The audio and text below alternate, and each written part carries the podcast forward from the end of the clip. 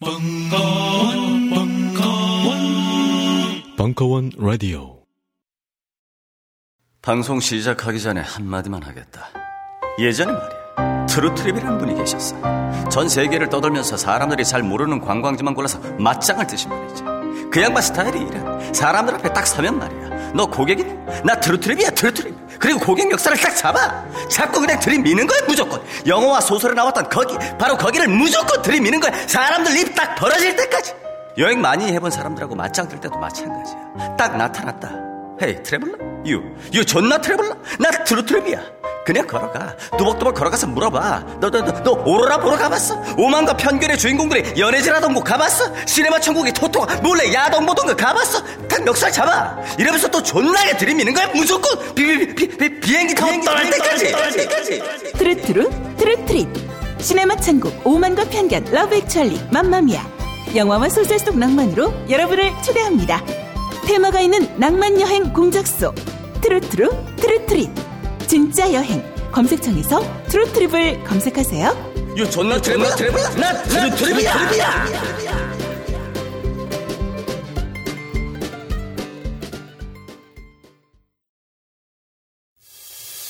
벙커원 미팅 때면 꼭 등장하는 패션 논란을 잠재울 남자가 온다.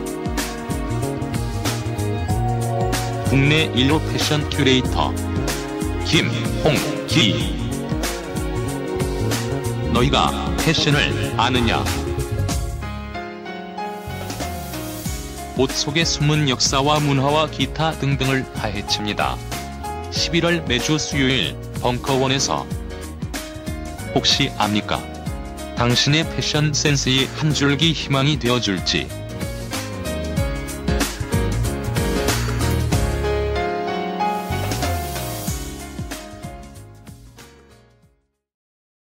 벙커원 특강은 평산네이처 아로니아진, 포켓 EBS와 함께합니다.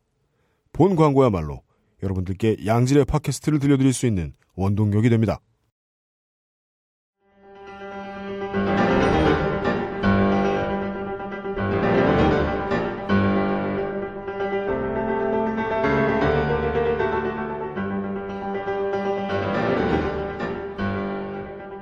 무려 철학 박사 강신주의 타상담.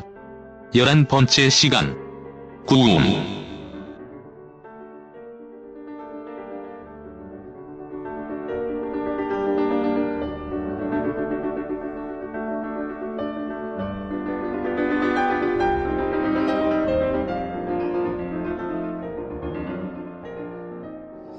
자, 이제 하나씩 하나씩 살펴볼게요.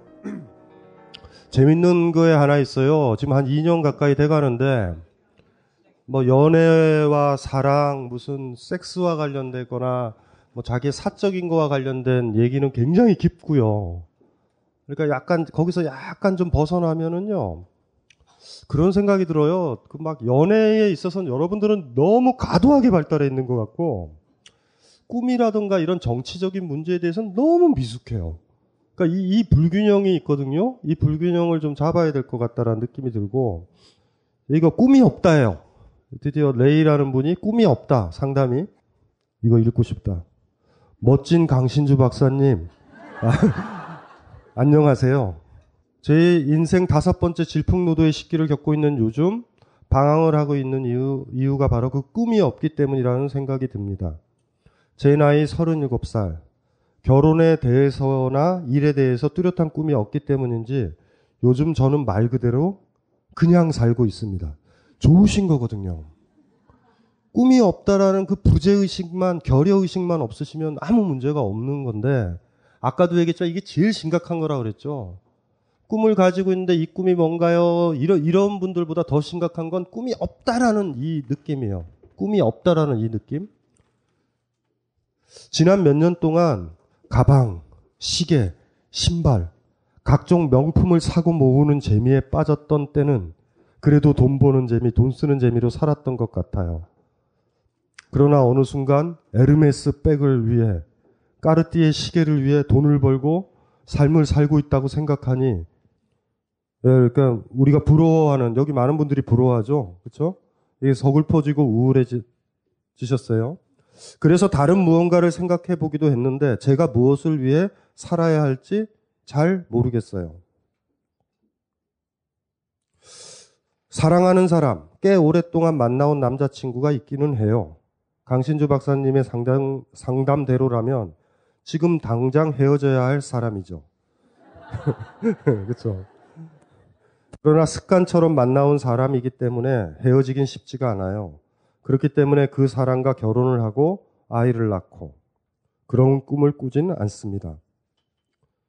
그리고 가족, 대학 오면서 나와서 살았기 때문에 부모님과 떨어져 산 지가 거의 17년이 되었네요. 그러니 부모님에게 잘해드리고 싶다는 생각은 있지만 그게 삶의 이유나 꿈이 되지는 못해요.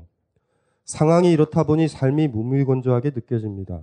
물론 물건을 살 때, 맛있는 음식을 먹을 때, 재미있는 영화를 볼 때, 작은 즐거움을 느끼기는 하지만 그건 순간적인 즐거움이지 삶의 원동력은 아닌 것 같아요. 순간적인 즐거움 아니에요.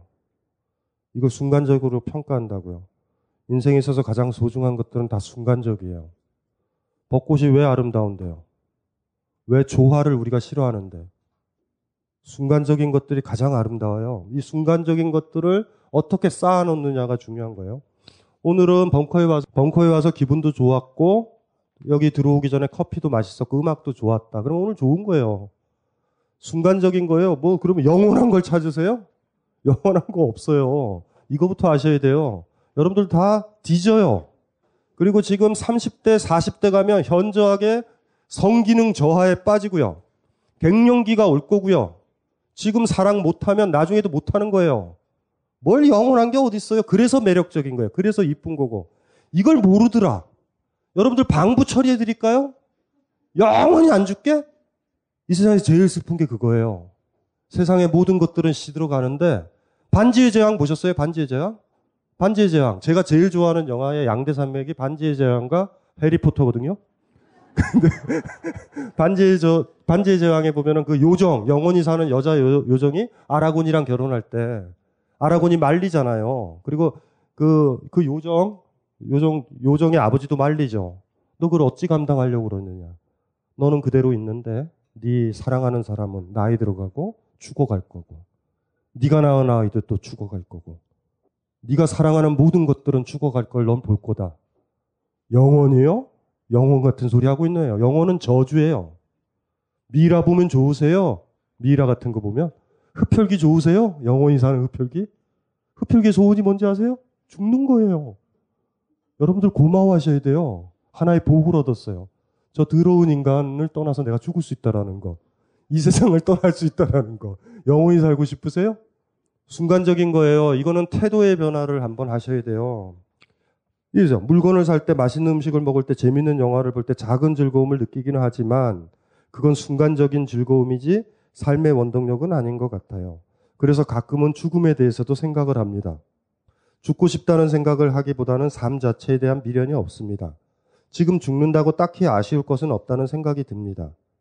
아, 왜 안 죽냐 하면요. 저 같은 경우는요. 내일 무슨 일이 있을지 모르잖아요. 무슨 말인지 아세요? 우리가 안 죽는 이유는요.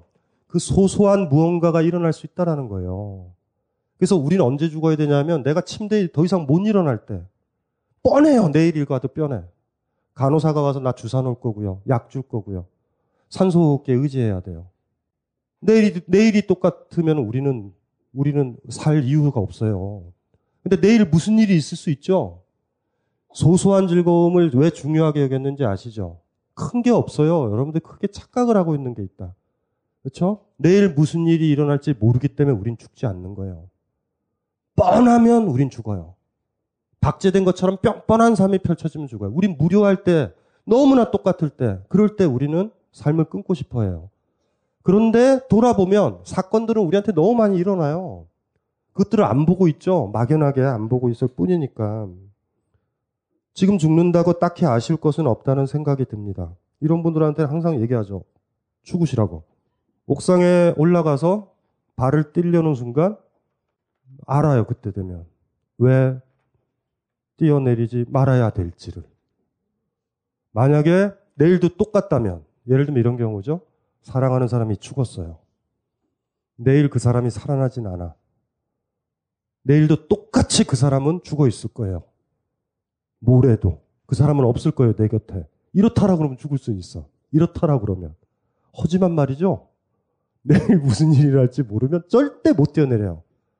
그 이런 분들이 얘기하면은 사실 단호하게 그러죠. 뛰어내려 보라고. 그 제가 이렇게 얘기해서 뛰어내리면 어떻게 해요? 뭐 어쩔 수 없는 거죠, 뭐. 제가 뛰어내렸다고 뛰어내리면 어쨌든 뛰어내려요. 그러니까 중요한 거는 사실은 죽음에 대해서도 역시 또 우리 또 감년적일 수 있어요. 옥상에는 한번 올라가 보셔야 돼요. 옥상에는 딱 올라가서 신발을 벗고 올라가 보셔야 돼요. 올라가 보면은 많은 것들이 명료해져요. 많은 것들이. 그리고 그 올라간 그 자리에서 뒤로 내려올 수도 있고요. 어? 더치커피를 마실 시간이네? 이러고 내려올 수도 있어요. 그, 그 모르는 거예요. 오바드라죠. 유서는 쓰시, 쓰시면 안 돼요, 유서는. 유서를 쓰게 되면 유서가 명분이 돼서 이미 유서는 다 메일로 보냈으니 아, 빼도 박도 못한다? 이러면 안 돼요. 유서는 함부로 쓰지 마세요. 유서가 순간의 자존심 때문에 자살을 유도해요. 절대 유서는 쓰면 안 돼요. 무슨 말인지 알죠? 유서만 안 쓰면 아무도 모르잖아요. 나 죽는 거. 나만 바꾸면 돼. 그런데 세상이 다 죽었다고 생각하고요. 119는 오고요. 죽었다고 신고하고요.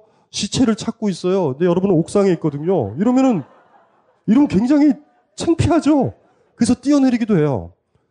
사람들한테 죽는다라는 얘기만 안 하면 혼자 고독하게 딱 이렇게 절벽에 서 있으면 살아할 이유들이 찾아져요. 뭐 그런 것들이 찾아질 거예요. 머릿속에서 생각했던 거랑은 좀 다르죠.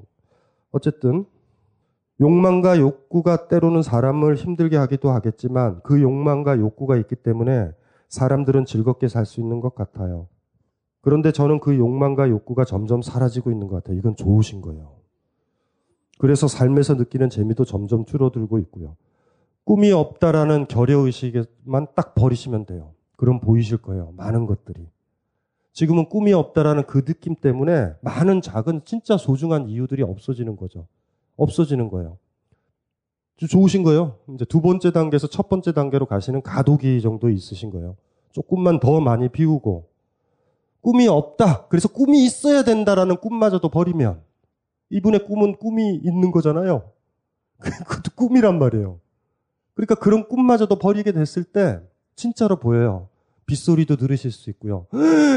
오늘 아침에 일어나니 창가에 비가 때리네요. 그렇죠? 그 소리가 들리기 시작해요. 거기서부터 이제 출발을 하시는 거예요. 더 많이 버리시면 돼요. 그래서 이분은 일단 내년에는 유럽 여행을 가기로 했습니다. 실제로 가게 될지 어떨지는 모르겠지만 일단 그런 목표라도 있어야 할 것 같았고 그리고 만약에 여행을 통해 제 삶의 의미나 꿈을 발견하게 된다면 더 좋을 것 같아서요. 여행의 묘미는 어떻게 될지 모른다는 거예요. 혼자 여행 가셔야 돼요. 애인 두고. 거기서 남자를 사귈 수 있어요. 이거 굉장히 소중한 가치예요. 나중에 진짜 귀찮아져요. 내 애인이. 뭔지 알죠? 이 애인이 얼마나 저주스러운지 아세요? 스페인의 그 순례자의 길에 안매장하고 싶을 때가 있어요. 저, 이 남자를 만났는데, 얘를 버려야 되는데, 얘는 따라와요. 여행은 혼자 가야 돼요, 그래서. 여행 혼자 가셔야 돼요. 그리고 남자친구나 여자친구가 여행 갔을 때 있죠. 징징거리고 쫓아가는 거 아니에요. 한번 가면, 나한테 돌아오면 나 사랑하는 거예요. 모진 고생을 할 수 있죠. 스페인의 이상한 새끼 무슨 뭐 세르게이를 만나가지고 아주 개판돼서 와서 네가 제일 나 이럴 수도 있고 그 상관없어요. 예, 네, 사람은 자유롭단 말이에요. 그 사람이 가서 이제 겪게 되는 거죠. 여행의 묘미는요, 의미를 찾는 게 아니라 사건을 만나는 거예요. 사건을 만나는 거예요. 제가 얘기했잖아요. 근데 제가 이렇게 방송하다가 김호준을 안 만났으면 여기 안 있잖아요. 이런 식으로 변하는 거고요. 유럽 여행을 가셔가지고 돌아올 생각 하지 마세요. 뭘 찾아서. 거기서 그냥 정착해서 사셔도 돼요. 뭘 돌아오려고 그러세요? 촌스럽게. 걔랑 살면 되지. 순례자의 길 두 번째 코스에서 만난 그 남자. 그 남자랑 사는 거예요. 뭐 그래도 되는 거예요. 뭐가 문제예요? 아무 문제 없어요. 의미나 꿈 못 찾아요. 그런 거 없어요. 그런 거 없고 집중만 있을 거예요. 새로운 사람을 만나는 설렘들, 새로운 길, 예? 우리나라와 다른 바람, 지중해가 가진 또 매력들이 있죠. 그러면서 꾸미고 뭐고 개나 버리고 이 바닷가가 제일 좋아요. 이런 것들을 차, 찾아오는 거예요. 여행, 진짜 여행 갔을 때 그 짓 좀 하지 마세요. 그리고 절에 좀 들어가지 마세요. 그 저기 절에 들어가가지고 돈 내고 승방 하나 빌려가지고 뭐 참선하고 이런 사람이 있는데 절 근처가 좋아요. 그러면 뭐 밤도 따먹고 다람쥐도 사냥하고 뭐 이런 이런 이런 이런 이런 것들 있어요. 그 낚시하고 저도 이렇게 조계종 교육원에서 이렇게 불러가지고 저 3박 4일 들어서 제가 한 게 뭔데요. 중들 가르치다가 낚시하는 거예요. 이렇게 낚시. 저 여기서 몇 마리 잡아가지고 거기 가게에 주죠. 아줌마 튀겨주세요. 피레미 튀김 먹어보셨어요? 그거 맛있다? 그럼 이제 스님들도 와서 먹어요. 그래서 제가 제가 강연이나 지방 가거나 그럴 때 좋아했을 때 이렇게 주변을 봐요. 물고기 있겠는걸? 그러면 거기 가가지고 2천 원짜리 낚싯대 있다고요. 그거 사가지고 이러고 있어요. 물론 친해져야 돼요, 애들이랑. 친해지는 과정은 필요해요. 큰, 큰 물고기 잡으려면. 아낌없이 줘요. 건빵을 쪼개서 계속, 계속 주고 내리죠. 그리고 꺼내서 얼굴 보고 결정해요. 먹을까? 풀어줄까? 여행은 그런 거예요. 저는 그때 그 몰입했던 게 좋아요. 그 순간에. 그거 하러 가진 않아요. 그러니까 의미를 찾는 과정이 아니라 어떤 새로운 사건과 계속 만나면서 꿈도 미래도 과거도 잊어버리고 현재에 몰입하려고 우린 여행을 가는 거예요. 좋은 경치가 왜 매력적인지 아세요? 미래에 대한 걱정도 있게 해주잖아요. 그리고 좋은 애인이 가진 매력이 뭔지 알죠? 그 여자, 그 남자를 만나면 집 걱정도 안 하잖아요. 그래서 어느 사이가 시간이, 어머, 기가 시간이 다섯 시간이나 늦었네? 이렇게 되잖아요. 무슨 말인지 알죠? 그렇게 몰입하게 해주는 사람이 있는 거예요. 좋은 영화가 왜 매력적인데요? 영화 좋아하시죠? 그런데 그런 삶들이 하루하루 쌓여서 60평생이 되는 거예요? 그러면 행복한 거예요. 그러니까 여행을 가실 때 의미를 찾으러 가시면 안 되고요. 열어놓고 가셔야 돼요. 어떤 소나기를 만나고 어떤 무지개를 만나고 어떤 남자를 만날지 모르겠다라는 거죠. 그걸 열어놓고 가는 거예요. 그러면 삶의 경로가 당구공이 부딪혀서 튀어나가듯이 달라져요. 물론 그럴 때 뭐 들어와서 뻥치면 되죠. 나는 여행을 통해서 내 삶의 의미를 얻었어. 사실은 스페인 남자 하나 만난 건데 그러는 거예요, 그냥. 나중에 되면 또 달라요, 그거는. 그렇게 생각하실 필요 없고요. 그래서 일단은 꿈이 없다라는, 그래서 꿈이 있어야 된다라는 꿈마저 좀 지우고 갔으면 좋겠어요. 여행을 갔는데 자기를 찾으러 간다. 하, 글쎄요. 아무 의미 없어요. 그리고 일단은 가는 거에 가셔야 돼요. 가시면 이런 생각 안 해요. 무슨 의미를 찾아요? 살기도 힘든데. 예, 오늘은 어디서 잘까? 이런 집중도가 우리한테 좋은 거고요. 우리 살아있게 해요. 현재에 사는 삶이 행복한 거예요. 좌우지가. 제가 옛날에 스님들 흉내 많이 냈잖아요. 스님들이 현재에 살게 만들죠. 여여 타타타가 있는 그대로의 현재라고 그랬죠. 그 스님들이 항상 하는 게 뭐예요? 아! 이걸 할이라고 불러요. 할. 제자들이 잡생각하고 이러면 소리를 꽉 질러가지고요. 마음을 꽉 깨워주는 거예요. 그 상태가 계속 유지되면 그 사람이 행복하고 해탈한 사람이니까. 미래나 과거에 내가 못 살았어. 미래는 어떻게 될까? 이런 생각하는 게 안 좋으니까 그렇게 살면 현재를 못 느끼니까. 예? 꽃에 나는 향기도 못 맡아요.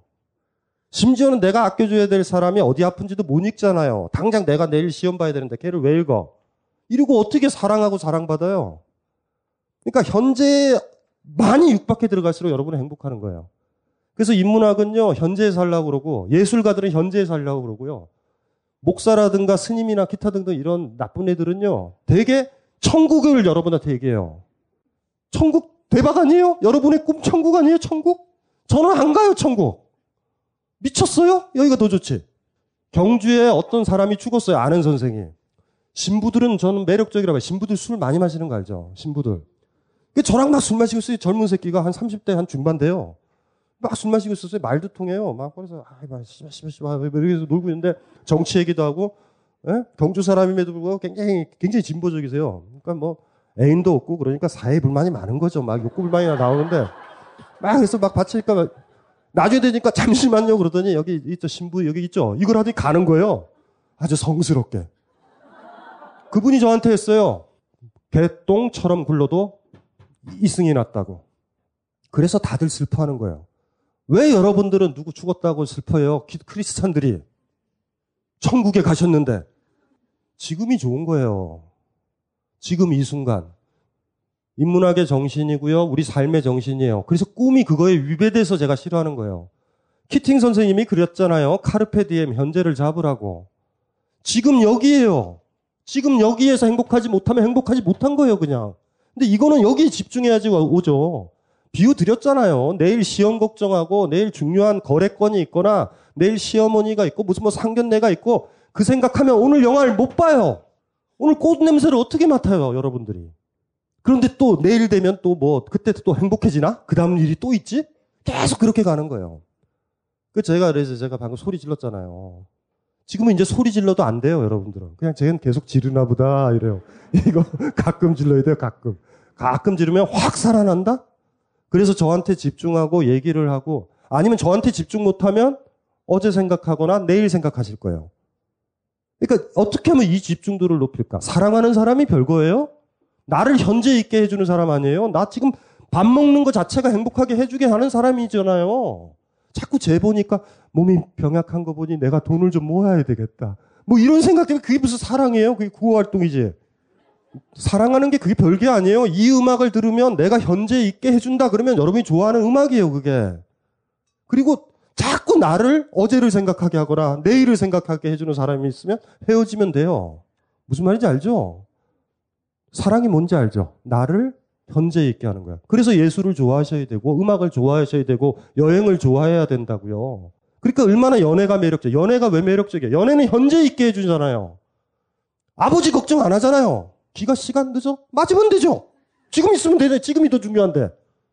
이, 이런 느낌이 없잖아요. 인간이 가진 가장 소중한 가치는 현재 있게 하는 거예요. 좌우지간. 그러니까 꿈은 안 좋은 거죠. 이분은 이런 거죠. 꿈이 없다. 그래서 꿈이 있어야 되는 꿈을 가지고 있어요. 이게 하나의 꿈이거든요. 이렇게 되면 못 찾아요, 잘. 하지만 이 상태로 여행을 가시면 돼요. 여행을 가시면 이런 생각, 이런 생각을 못 해요. 근사한 폭포 보셨죠? 압도적인 광경. 무슨 생각을 하세요, 여러분들이? 우린 그래서 그런 걸 보려는 거예요. 멋진 사람, 멋진 풍경, 멋진 음악을 듣고 싶은 거예요. 그래야 되니까. 가정생활에 결혼하신 부부 오신 분 있어요? 부부? 부부가 오래 행복하게 살 수 있는 방법을 가르치려면요. 내 집 마련해서 거기서 있죠. 예? 곰이 동굴에 살듯이 영원히 살면 안 돼요.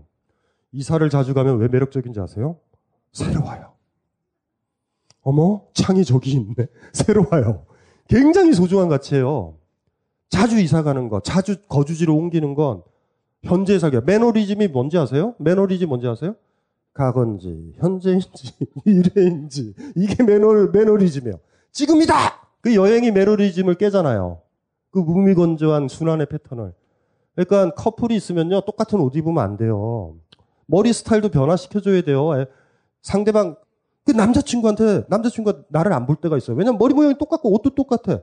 남자친구 그렇게 생각해요. 유니폼인 줄 알아요. 그러면 남자친구가 매너리즘에 빠지죠? 예? 그럴 때 금색, 염색 이런 거 좋아요. 금색으로 염색하면 남자친구가 현재에 살아요. 물론 도망갈 수도 있어요. 근데 그래서 그 노력들이 필요한 거죠. 내가 상대방을 현재 살게 내가 해주고 있는가의 문제예요. 근데 우리는 상대방한테만 요구하죠. 너무 똑같아. 키스하는 것도 똑같아. 매일 입에만 해. 기회도 좀 해주지. 뭐, 뭐, 이, 런 거죠? 왜 그걸 바라세요? 현재에 살게 해야 된다고요, 현재를. 매너리즘은 과거, 현재, 미래가 없어요. 똑같아요, 그냥. 어제랑 같고, 같아요, 같아요, 같아요, 같아요, 같아요. 이런 거. 이런 걸 어떻게 깰 거냐에 사실 문제죠. 싸움이에요. 자본주의나 회사나 체제나 대통령까지 모조리 다 미래를 걱정하도록 만들어요. 여러분들한테. 전쟁이에요, 전쟁. 그거에 말려들면 행복 끝이에요. 찾아야 돼요. 전쟁처럼. 제가 얘기했죠. 개미가 돼야 돼요. 배짱이가 돼야 돼요. 음. 배짱이가 굶어 죽는 것 봤어요? 역시 개미가 먹을 걸 줘요. 이건 잘 알아야 돼요. 배짱이가 안 죽어요. 배짱이처럼 사세요. 배짱이처럼. 뭐 하시려고요? 개미가 되면 좋아요. 지배자들은. 회사 사장은 좋아해요. 배짱이처럼 사시면 돼요. 배짱이처럼. 네, 네 됐고요. 자, 어, 닉, 닉네임이 김엑스란님이 어딨죠? 저, 저, 오늘 상담 중에 가장 문학적이시고요. 가장 글을 잘 쓰시고요. 읽고서 제가 뻥 터졌어요. 잘 들어보세요. 인권운동과 현실. 아, 뭔가 느껴지죠? 뭔가 이 그림은 쉬워요. 인권운동을 해야 되는데 인권운동이요. 어떤 식으로 이루어지냐 하면요. 너무나 가로하게 이래요. 그러니까 이 세상에 제일 나쁜 새끼들이 누구냐면 대학교 행사가 있었을 때 있죠. 자원봉사 있죠. 자원봉사 해보신 분. 자원봉사. 근데 자원봉사를 유도하는 새끼들은요, 인건비를 남기는 거예요. 그 개새끼들이죠. 일을 하면 뭐 먹을 거라도 줘야죠. 자원봉사인데 또 속아. 자원봉사다. 무슨 자원봉사예요? 제가 요새 제일 짜증나는 게 저보고 강연을 기부해 달래요. 지네들이 결정을 해요. 그래서 내가 왜, 내가 왜 기부당하냐? 내가 주든 말든지 내가 해야지. 그래도 좋은 취지 아니야? 그건 당신들한테 좋은 취지지. 그러니까 이거 이런 문제가 있는데 인권 운동을 하는 분들이나 이런 사회 시민 단체 운동이나 여성의 전화를 하시면요. 더럽게 힘들어요. 돈은 얼마 안 주고. 그러니까 인권 운동과 현실은 그게 나온 거고 물론 이제 이분은 이제 인권 운동을 잘하고 싶은 꿈이 있고 현실은 이렇게 단순하면 이게 재미가 없어요. 이분의 특이성이 하나 있어요. 섹스를 좋아하시는 분이에요. 인권운동과 성이 무슨 관계가 있냐라고 얘기하시지만 읽어보면 납득이 되실 거예요. 이건 다 읽기로 해요. 어린 시절부터 나에게 아주 큰 영향을 줬던 사람은 선생님이었고, 그로 인해 나의 인생도 좌우되었다. 성적이 오르거나 내리거나 성격이 명랑했다가 조용했다가 확연히 달라졌다. 그래서 선생님이 되고 싶었다. 그래서 유아교육을 전공하고 유치원에서 졸라 성실히 6년을 일했지만 나는 아이들과 교감하는 선생님이 아닌 유치원 원장이 시키는 대로 할 수밖에 없는 직원이 되어갔다. 가감히 교사를 그만두었다. 그리고 나는 방황했다. 여기까지는 정상적이세요. 우연찮게 성교육 강사과정이란 제목으로 교육생을 모집한다는 공고를 보자마자 나는 하이에나처럼 달려들었다. 그렇다. 나는 성에 대해 졸라 관심이 많다. 어렸을 때 처음 본 산딸기, 뽕. 야, 이거 불의의 명작이죠? 산딸기 뽕. 그쵸? 한국 영화를 보면서 지금의 야동의 구조와는 달리 나뭇잎이 흔들리는, 보리잎이 흔들리는 그 장면에서 두 남녀가 무엇을 하고 있는지 느낄 수 있었다. 그랬다. 포르노에는 철학이 있다는 것을. 몰래 비디오를 보고 잡지나 신문을 읽는 것보단 동네 담벼락에 공공연하게 그려져 있는 섹스라는 글자와 성기의 그림에서 희열을 느끼기도 했다. 그리고 초등학교 때였던가 친구들을 앉혀놓고 성이란 말이지 하며 성을 한자로 썼던 기억이 있다. 초등학교 때. 이건, 이건 굉장히 좋아해야지만 가능한 거예요. 성, 성을 한자로 쓴다라는 건 이거는 그 다음부터 슬퍼지는데요. 그러니까 이, 이거 진짜 제대로 찾으신 거죠. 시간이 어떻게 가는지 모르게 교육을 받고 나는 이 더러운 세상에서 감사하다는 생각을 처음 했다. 내가 말하고 싶었던 것을 나눌 수 있다는 것이 너무나 행복했다. 성에 대해서 이제 상담하시고 얘기하고 교육하고 그러니까요. 그래, 이게 내 꿈이었어. 하고 말이다. 28년 처음으로 나는 내가 살아있음을 느꼈고, 이제껏 살아왔던 삶이 있어 지금의 내가 존재할 수 있다는 것을 깨달았다. 이건 누구도 할 수 없는 졸라 나만의 것이다. 이 얼마나 위대한 장면인가. 씨바. 무서울 게 하나도 없었다. 그 교육과정을 수료한 기간 여성의 전화에서 일을 하면서 나는 내 생애 리즈를 보냈다. 리즈는 뭐죠? 전, 예? 전성기요? 아유, 참. 죽을 때가 됐어요. 예. 의사소통이 안 돼요. 전 리즈라고 그러길래 무슨 렌탈을 하거나 이런 이런 이런 쪽을 예, 예 그렇게 해서 러브콜 세례와 미친 존재감으로 인정받았다. 나는 더 장대한 꿈을 꾸게 되었다. 성에 대한 관심을 시초로 나는 인권 운동을 위해 내 인생을 바치기로 결심했다. 그러나 한 가지 시험에 들게 하는 것이 있었으니 바로 경제적 부분이다. 도통 생활을 제대로 이어갈 수 없었다. 운동가가 돈을 운운하는 것이 양심적으로 찔리는 것이지만 배가 고픈데 무언가를 할, 무언가를 할 수는 없었다. 이제 재미없으니까 좀 건너뛰고요. 하지만 성과 관련된 일과는 거리가 있는 일이 걱정이 된다. 이게 포인트인데요. 계속 집요한 성적인 성과 관련된 그 주변부에 있으시려고 그래요. 그러니까 이게 재밌는 거죠. 그러니까 이분은 성에 대해서 이야기를 하고 이야기를 나누고 정보를 가르쳐 주고 또 성에 대해 무지한 사람들 있잖아요. 그게 얼마나 좋은데 저주하는 사람도 있거든요. 막 이제 그런 경우를 얘기를 하고 일단 좋아하시는 거예요. 그렇죠? 이 좋은 건데 막 이렇게 상담을 이제 하고 계시는 건데 조직에 들어가면 특히 이 여성의 전화도 이렇게 강연 많이 가봤는데 이것도 장난 아니에요. 아주 그냥 아주 조직 크잖아요. 막 날리고 막 위에 또 선배고 후배고 막 난리예요, 난리. 그래서 이제 이분의 이제 이제 고민은 이제 이런 거죠. 그러니까 일단은 인권 운동과 현실은 표면이고 뭐 돈을 못 벌어도 좋아요. 자기가 원하는 일을 하게 된다면 괜찮은데 가, 자꾸 이제 그쪽으로 멀어지고 이러는 거죠. 그래서 마지막 부분에는 이렇게 마무리가 돼요. 인생이 뭐 있겠는가? 전세 아니면 월세. 라는 유명 아나운서의 말에 아리는 마음을 달랬다가 물질적 소유가 없는 현재와 혼자 살아가고 있는 40대를 상상하면 먹먹하게 한숨이 나온다. CF가 생각난다. 아들이랑 아버지가 팔씨름을 하죠. 아버지가 저주죠. 아들이 씨발씨발 거리죠. 왜 저줬냐고. 그러다가 아들이 목마를 타고 아버지한테 얘기를 하죠. 언제 나는 아버지를 이길 수 있어. 그때 아버지가 20년 지나서 그때 아, 버지가 속으로 생각하죠. 그때 되면 나는 어떻게 돼 있지? 뭐 이러면서 보험을 들자라는 건데 40대에 막막한 같은 소리 하고 있네요. 그런 거 없어요. 그런 건 없어요, 지금. 그러니까 이분이 인권운동가 현실인데 자기가 하고 있는 일을 해야 되고 좋은 일이거든요. 그 디테일하게 하시려면 좀, 좀 다른 것들을 좀 하셔야 될 것 같은데요. 경제적인 문제랑 운동의 문제가 아니라 막 섞여 있잖아요. 인권 운동이지만 그 인권도 좀 성과 관련된 어떤 거를 하시려고 그러는 거잖아요. 그리고 경제적 문제고 만약에 성과 관련된 성과 관련된 상담이나 이런 걸 하셨으면 돈이 좀 적어도 되잖아요. 아닌가요? 돈은 좀 있어야 되나요? 역시 돈은 좀 있어야 되나요? 예. 예. 부업을 뛰세요. 예. 자기가 좋아하는 일을 할 때 경제적인 베이스가 없으면 지속을 못 해요, 사실은. 그러니까 제가 부업을 뛰라고 얘기를 하는 거, 그 일이 진짜 좋으면, 이 세상에 제일 행복한 건 내가 하고 싶은 일을 해서 돈을 버는 건데, 내가 제일 하고 싶은 일을 할 때 돈을 벌 수는 없죠. 근데 그 상태를 지속하면 생계가 어렵기 때문에 내가 제일 좋아하는 일이 가장 저주의 대상이 돼요. 이게 진짜 끔찍한 거예요. 왜냐하면 내가 좋아하는 나니까 좋아하는 그 일이 나를 나를 규정하는 거 아니에요, 사실은. 나는 그거 해야 행복한 사람이니까 내가 그걸 좋아하는 거 아니에요. 그러니까 그 좋아하는 일을 거부했을 때 나를 거부해요. 근데 그게 사실 돈 문제잖아요. 취미 생활을 하면 좋을 것 같지 않아요? 한 50억 가지고 있어서 에너지 충만하게 딱 가서 아주 성적으로 에로틱한 상담을 쫙 해주고 일주일에 한 이틀 동안 그러면 좋을 것 같죠. 근데 그 상태에 이제 이게 현실에 대한 배려예요.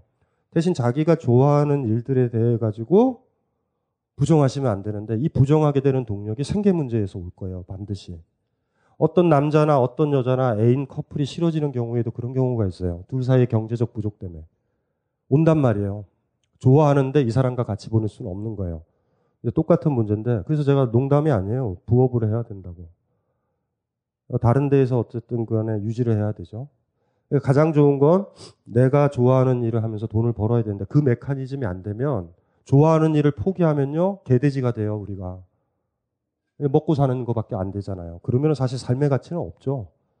그러니까 이제 중요한 좋아하는 걸 또 하셔야 되고 하니까 좀, 좀 다른 거를 좀 고민을 좀 많이 해보시고요.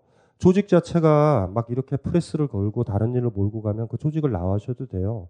다른 조직들도 많으니까. 뭐 그렇게 이제 고민을 해보셔야 되죠. 하지만 내가 좋아하는 일을 부정하면 안 돼요. 그건 너무나 큰 일이에요.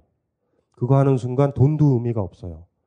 그러니까 이런 거 있죠. 취미 생활이 진짜 왕성하게 난 너무 좋아해. 나는 나는 나는 자전거 타고 막 전국을 돌아다니는 게 너무 좋아해.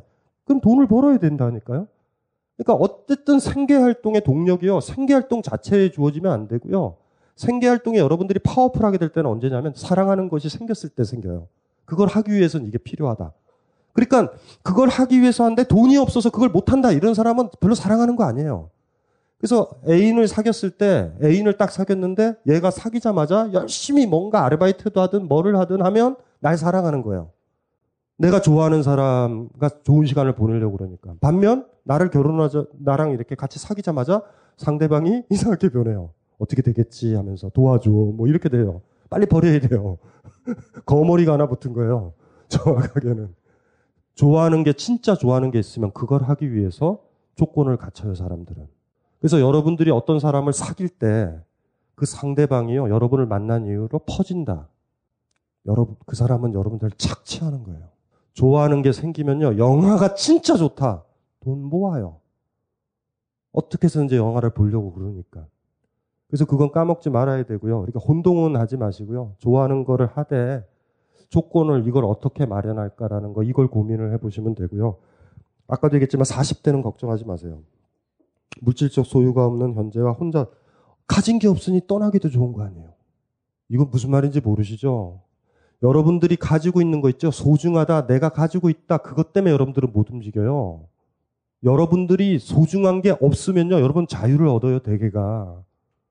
그러니까 뭐냐면 여러분들이 예를 들면 나는 나의 자존심, 자긍심이 제일 소중해 그러면 딴 사람은 그걸 가지고 공격하면 여러분들을 다 가지고 놀아요. 무슨 말인지 알죠? 나는 이쁘다는 소리가 좋아. 나는 이쁘다는 소리가 가장 소중해. 그러면 이뻐요, 아름다워요. 그러면 여러분 훅 넘어가잖아요. 내가 소중하게 꽉 질려는 것이 상대방한테 미끼가 돼요. 나를 자지우지한다고. 여러분들이 돈에 대해서 집중을 하기 때문에 자본가가 힘이 있는 거예요. 그 이러는 거예요. 월급 월급 딱 받을 때 한 번이라도 이래 보세요. 사장한테. 이번 달 뭐 회사 사정도 안 좋으는데 이번 달은 건너뛰죠. 이럴 때 사장이 얼마나 쫄아요. 이 얘네들은 뭐예요 도대체 정체가. 돈에 연연하니까 문제가 되는 거예요. 그래서 자기가 소중한 게 있으면 그걸로 남은 공격해 들어와요. 집이 있으면 그래서 위험하고 다 위험한 거예요. 소중한 약점들이 있어요. 나한테 소중한 거는 그 소중한 것만 누군가가 장악만 하면 여러분들 끌려가게 돼 있어요. 소중한 게 없어야 함부로 못해요. 칭찬에도 연연하지 않아요. 그러면 어떻게 뭐 제비족이 와서 여러분들 딱 만나가지고 이러는 거죠. 사모님, 멋있어요. 뭔 개소리야. 이러면 끝나요. 어머, 나보고 이쁘댄다? 훅 가는 거예요, 그냥. 소중한 거를 가지고 있다는 건 굉장히 큰 약점이에요. 그거 지우셔야 돼요. 그리고 진짜 소중한 거면 다른 사람들이 모르게 해야 돼요. 진짜 소중한 거면. 그럼 그거 가지고 이용한다고. 집요하게. 그래서 소중한 게 실질적으로 조금씩 조금씩 줄어들고 집도 돈도 이런 것들이 조금씩 조금씩 줄어들면요. 굉장히 여러분들이 자유로워져요. 돌아보면 집이 있어서 집으로 돌아가잖아요. 집이 없으면 굳이 그곳을 갈 필요 없잖아요. 부모가 없으면 한국에 왜 돌아와요? 병신처럼? 친구가 없으면 왜 들어와요? 안 들어오지. 그게 여러분들을 잡는다고. 그래서 소중한 것이 때때로 여러분들의 족쇄이기도 하다라는 걸 아셔야 돼요. 그리고 그건 조심하게 관리를 잘하고요. 그러니까 자본가들한테 이길 수 있는 방법은 별게 아니에요. 권력자들한테 이기는 방법이 뭐예요? 깡패한테 이기는 방법. 깡패들이 항상 하는 말이 뭐예요? 너 죽고 싶어? 그럴 때 우리 이런 거예요. 죽여. 이러면은, 이러면 애들이 대책이 없어요. 배째가 얼마나 무서운데요. 정치가들이 제일 무서워하는 거 권력자들이요. 생명을 소중히 안 하면요, 우리가. 고문을 무서워하지 않으면. 진짜 무서운 거예요. 우리가 소중하게 여기는 거를요, 다른 사람들은 이용한다고요. 그래서 그걸 항상 명심하셔야 돼요. 가지려고 그러지 마세요. 가지고 있는 거 진짜 위험해요. 그런 것이. 어쨌든지 간에 좋은 일이 있고요. 하려고 하는 게 있잖아요. 어떤 꿈이 있잖아요. 그리고 그걸 하려고 그러면 개척을 하실 거예요. 아까 두 번째 케이스잖아요. 다른 조건들이 나오죠. 경제적으로 피, 돈이 없어서 피곤하고 조직에 또 들어가다 보니 이렇게 되고 그러니까 그 현실을 재배치를 하실 거예요. 산이 하나 생기신 거예요 본인한테 넘으시면 돼요. 넘기로 작정했으면 그럼 보이세요 이렇게 하나씩 하나씩 원하는 거를 포기하시면 안 돼요. 성과 관련된 이야기, 상담, 같이 공감할 수 있는 거 이런 거 좋아하시잖아요. 그거는 가지고 계시면 돼요. 물론 1단계로 건너갈 수 있어요. 성에 초탈해지는 거죠. 그러면, 그러면 괜찮아요. 왜 근데 다른 사람들이랑 왜 그 저기 그 얘기 나누는 게 좋으신 거예요? 성에 아, 대해서? 아. 그게 저의 삶이니까. 아 이제 궁금한 게 있는데요. 본인이 직접 어떤 남자랑 성관계를 갖는가 그런 게 더 낫잖아요. 뭐 얘기해서 뭐예요? 음, 아, 그 실질적으로 하는 성관계뿐만 아니라 아까도 이제 성폭력이나 성에 대해서 안 좋게 생각하시는 분들 그런 분들의 시각이나 이런 것들을 좀 바로 잡아서 예. 건강한 성문화와 행복한 사회를. 근데 글을 글을 참 잘 쓰시지 않아요? 와 너무 좋아요. 어렸을 때 처음 본 산딸기 뽕 한국 영화를 보면서 지금의 야동의 구조와는 달리 지금의 야동도 구조적으로 분석을 하신 분이에요. 나뭇잎이 흔들리는 보리잎이 흔들리는 그 장면에서 두 남녀가 무엇을 하고 있는지 느낄 수 있었다. 아이 글 너무 잘 쓰세요 재밌게. 대한민국 문화 안전지대 벙커원에서만 볼 수 있었던 문화예술 콘서트를 이제 국민 메신저 카카오톡에서도 동영상으로 만나보실 수 있습니다. 김호준, 강신주, 표창원, 한홍구, 김현철, 강원, 고혜경, 노회찬, 유시민 등 진보 보수를 막론한 one plus plus 등급의 강사들이 이 사회의 부위별 문제점과 해결책을 맛깔나게 진단합니다. 스마트폰, 스마트패드에 카카오 페이지 어플을 깔고 벙커원 특강을 검색해보세요. 가입 기념 거지 괄약근에서 콩나물 빼먹기용 무료 쿠폰도 드린답니다. 유후! 외롭고 답답할 때 벙커원 특강이 좋습니다. 이 광고를 듣는 여러분들은 어쩌면 자신의 귀를 의심할지도 모르겠습니다. 왜냐하면 이런 파격적인 혜택을 EBS에서 드린 적이 없기 때문입니다. 오직 딴지 마켓에서만 드리는 혜택입니다. 파격적인 혜택 내용은 바로 이렇습니다. 첫 번째, 딴지 마켓에 가서 자녀 혹은 자신이 공부하고 싶은 EBS의 프리미엄 학습 프로그램이 탑재된 스마트패드 포켓 EBS를 구매합니다. 두 번째, 자신이 학습할 프로그램을 선정하여 100일 동안 열심히 공부합니다. 그리고 세 번째, 100일 동안 열심히 공부한 후 포켓 EBS 구매 비용 전액을 돌려받습니다. 반품 없이 끝. 그렇습니다. 자신이 선택한 학습 프로그램을 성공적으로 이수한 후에는 포켓 EBS의 구매 비용 전액을 환불해 드립니다. 믿기지 않으시나요? 더욱 믿기지 않는 사실을 말씀드리자면 구매 비용 100% 환불은 딴지 일보가 100% 보증합니다. 더 이상 무슨 말이 필요할까요? 진정한 지식 강국을 위한 EBS의 초강력 100일 프로젝트 포켓 EBS를 지금 바로 딴지 마켓에서 만나보세요. 포켓 EBS.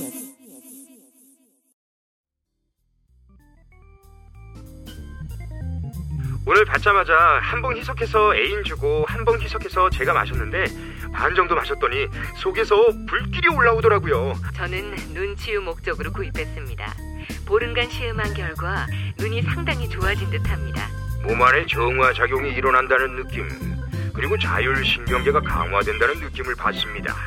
숙취가 없어졌습니다. 그리고 아침마다 화장실 사용 시간이 훨씬 짧아졌습니다. 한 방에 쏙 이라는 느낌? 이상은 평산네이처 아로니아진에 대한 딴지일보 회원분들의 후기였습니다.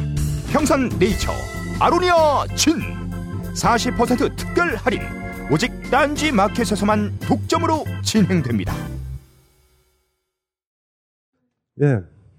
저희 동생도 박사님 팬이라서 제가 이- 여기 간다니까 질문 좀 해달라고 부탁을 했었거든요. 요즘에 즐겨 듣는 음악이나 이런 거 궁금하다고. 제가 리즈라는 단어도 잘 모르잖아요. 뭐 즐겨 듣는 게 없고요. 즐겨 듣는 게 오늘 들은 건 슈베르트요. 오, 또 고상하다 그러죠. 고상한 게 아니라 제일 편해요. 그 슈베르트 편하다고요. 근데 이게 이제 클래식 같은 경우 이제 콘서트하고 이래서 제가 고상을 떤다고 생각하는데 그런 건 아니고요. 음악이 좀 좋거든요. 그러니까 길 가다가나 아침에 일어났을 때 음악 소리, 좋은 음악 소리 들을 때 좋을 때 있죠. 그런 거 같은 거예요, 저한테는. 그래서 그 음악 같은 거 듣는 거고요. 얼마 전에 그거는 있었어요. 그 크레용 팝의 빠빠빠. 그거는, 그거는 칼럼 때문에 어떤 제자 하나가 이게 대세래요. 오기통춤이. 그러더니 선생님 그걸로도 볼 수 있다. 그래서 스마트폰으로 봤어요. 다섯 번을 봤어요. 다섯 번을. 연속으로 봤더니, 아, 이게 중독성이 있더라고요. 어쨌든 간에 대중음악들은 들으면 중독성이 있는데 금방 물려요. 금방 물려. 개인적으로. 음악 같은 거요? 예. 자. 영국 배우 꿈, 건너편. 아, 오셨군요. 이 근처에 사세요? 저는 벙커원 근처에 있는 상업 연극극단에서 직원으로 일하고 있는 24살의 남성입니다. 군대 갔다 오셨어요? 예. 저는 연극 배우가 꿈입니다. 하지만 저는 연극을 전공하지 않았고 대학에서는 식품 영양학과를 다녔습니다. 그러다가 아는 지인의 소개로 상업 연극극단에 일하게 되는 기회를 얻었습니다. 배우가 되면 되잖아요. 진짜 꿈 맞아요? 이게 왜 이게 무슨 고민이 돼요? 이런 게 어디 이 세상에 어디 있어요? 암벽에 에스컬레이터가 어디 있어? 이거는 이거는 뭘 얘기를 하는지 잘 모르겠어요. 지금 투정이에요, 다 글이 힘들다는 거에 더럽다고. 예? 식품 경영학과 다녔고 막 뺑뺑이 돌리잖아요. 연극판이 제일 개판이거든요. 돈도 안 들어오니까 연극의 그 관념을 가지고 있는 사람한테 막 강요하죠. 이게 글에도 나왔어요. 이런 새끼들 있어요. 이런 새끼들 있거든요. 극단의 배우들은 저를 일컬어 병신이라고 말한 적도 있습니다. 너는 이용당하고 있다.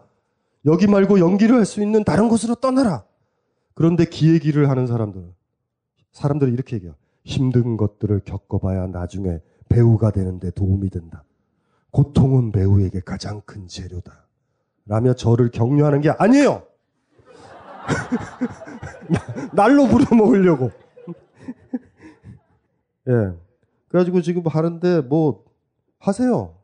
배우의 꿈이 있잖아. 이분이 배우의 꿈을 접으면 어떻게 되냐면 나중에 평생 대학로를 헤맨다 할아버지 돼서 해봐야 알아요. 근데 이분이 왜 매력적이었냐면 이런 거예요. 학창 시절의 문제죠, 이제. 그럼에도 각종 행사나 축제에 내가 무대에 서서 춤을 추고 쇼를 하면 관중들을 나를 향해 열광하고 박수를 박수를 쳐주었습니다. 그리고 나면 무대에서 내려오고 나서도 그 희열감 때문에 한참 동안 멍하게 있었던 기억이 납니다. 여기서 연극 배우 박수 받고 싶은 유년 시절에 박수 치지 마세요. 지금 박수 치지 아니에요, 지금. 유년 시절에 힘드신 거예요. 어린아이는 남의 칭찬을 먹고 자라거든요. 유년 시절에 힘듦이 보이거든요. 그 공허한 박수인데 나 자신한테 쳐주는 박수가 아니라 내가 했던 제스처나 내가 맡은 배역에 대한 박수인데도 좋으신 거예요. 그러니까 상처가 있으신 거죠. 그래서 모르겠어요. 근데 그런데도 어때요? 나는 그런데. 나는 그 박수가 좋은데. 나를 알고서 쳐주는 박수가 아니라 내 연기라도 난 행복한 거잖아요. 그 연극 배우가 되셔야 되는 거예요. 그 나머지 조건들은 암벽의 힘든 코스들이에요. 그리고 배우가 되셔서 무대에 쓴 그날 공연이 끝나고 혼자 카페에 가셔서 맥주를 드시든 커피를 마시든 하실 거예요. 이제 그만둬야지. 이라는 생각이 들 수도 있고 이제 시작이야. 더 잘해야지. 이렇게 되면 배우로 성공하실 거고 나중에는 설국열, 설국열차 seven 정도의 주연으로 나와서 영양갱을 30개씩 먹고 뭐 이런 뭐 이렇게 이렇게 되실 수도 있는 거예요. 지금 중요한 건 투정이에요, 다. 다 투정이에요. 여기 상담 내용들 중에 하나가 꿈을 가진 자들이 겪는 거. 이것도 없는 사람도 있거든요. 다 풍경이고요. 에스컬레이터처럼 살아요. 그냥 올라타면 쭈르륵 올라가고 행복하실 거예요. 자기를 시험해 볼 수 있잖아요. 배우로 무대에 서는 그날 아실 거예요. 그러니까 지금 그게 저주받은 거라죠. 두 번째 단계의 저주 있죠. 두 번째 단계의 사람. 꿈이 들면 현실이 드러나요. 그리고 지금 이기잖아요. 식품영양학과. 지금 요새 얼마나 좋아요. 식품영양학과 이거 대충 살려가지고 대충 조리사 돼가지고 막 대충 음식해서 대충 먹이고 대충 돈 받으면 되는데 거기는 근데 아이들이 박수를 안 쳐줘요. 맛있어요. 이러진 않아요. 지금 괜찮아요. 24살이라고 그랬죠? 예, 암벽 타는 그 꼬맹이를 생각을 해보세요. 그쵸? 그리고 그 암벽에 아이고에 올라가고요. 영국 배우로 주인이, 주인공이 딱 되고, 배우가 딱 세, 되고, 극이 끝나고, 관객은 다 돌아가고, 혼자 남았을 때. 그때 돼서 알아요. 그때 돼서 그만두고 조리사가 될 수도 있어요. 그때 돼서 배우로 시작할 수도 있는 거야. 만약에 배우로 시작하셨다면 좋은 거 찾은 거죠. 남이 느끼지 못하는 행복을 찾으신 거예요. 그렇게 하시면 돼요. 뭐 도움이 됐나요? 노래를 노래, 노래를 잘하세요? 일로 나와주세요. 연극 우리가 객관적으로 우리가 우리가 해결을 해서 이분의 공연이 끝나고 배우를 접어야 될지 더, 더, 더 많은 노래를 할지. 아니 이게 저, 저 동영상 팟캐스트 방송으로 나오기 때문에 아니 그럼 어떻게 해요? 박수 쳐주면 환장을 한다라는 분이니까 여러분들이 알아서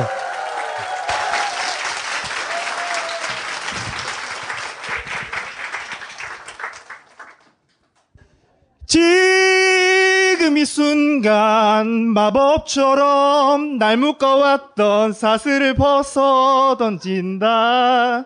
지금 내게 확신만 있을 뿐 남은 건 이제 승리뿐.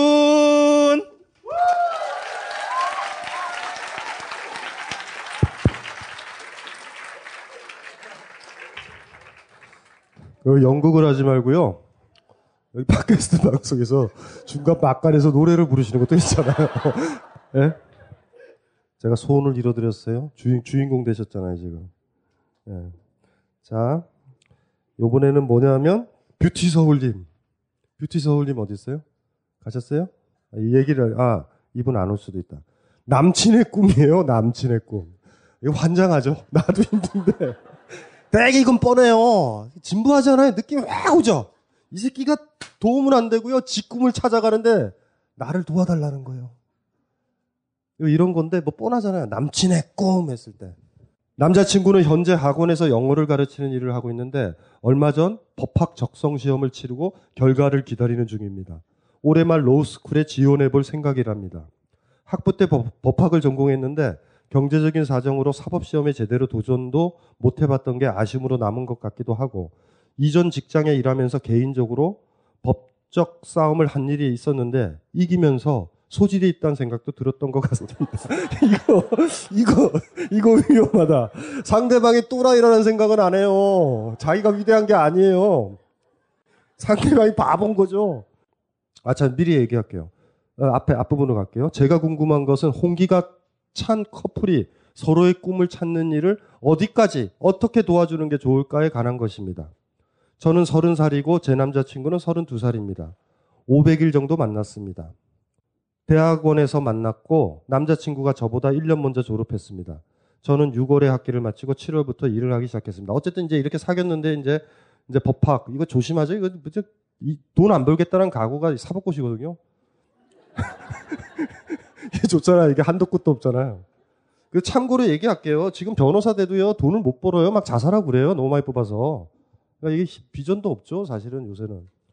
그러니까 로스쿨이 만들어지면서 지금 너무 많이 힘들죠. 그러니까 사실 사법연수원 가서 성적으로 결정돼요. 사법연수원이 전쟁 자체예요, 지금.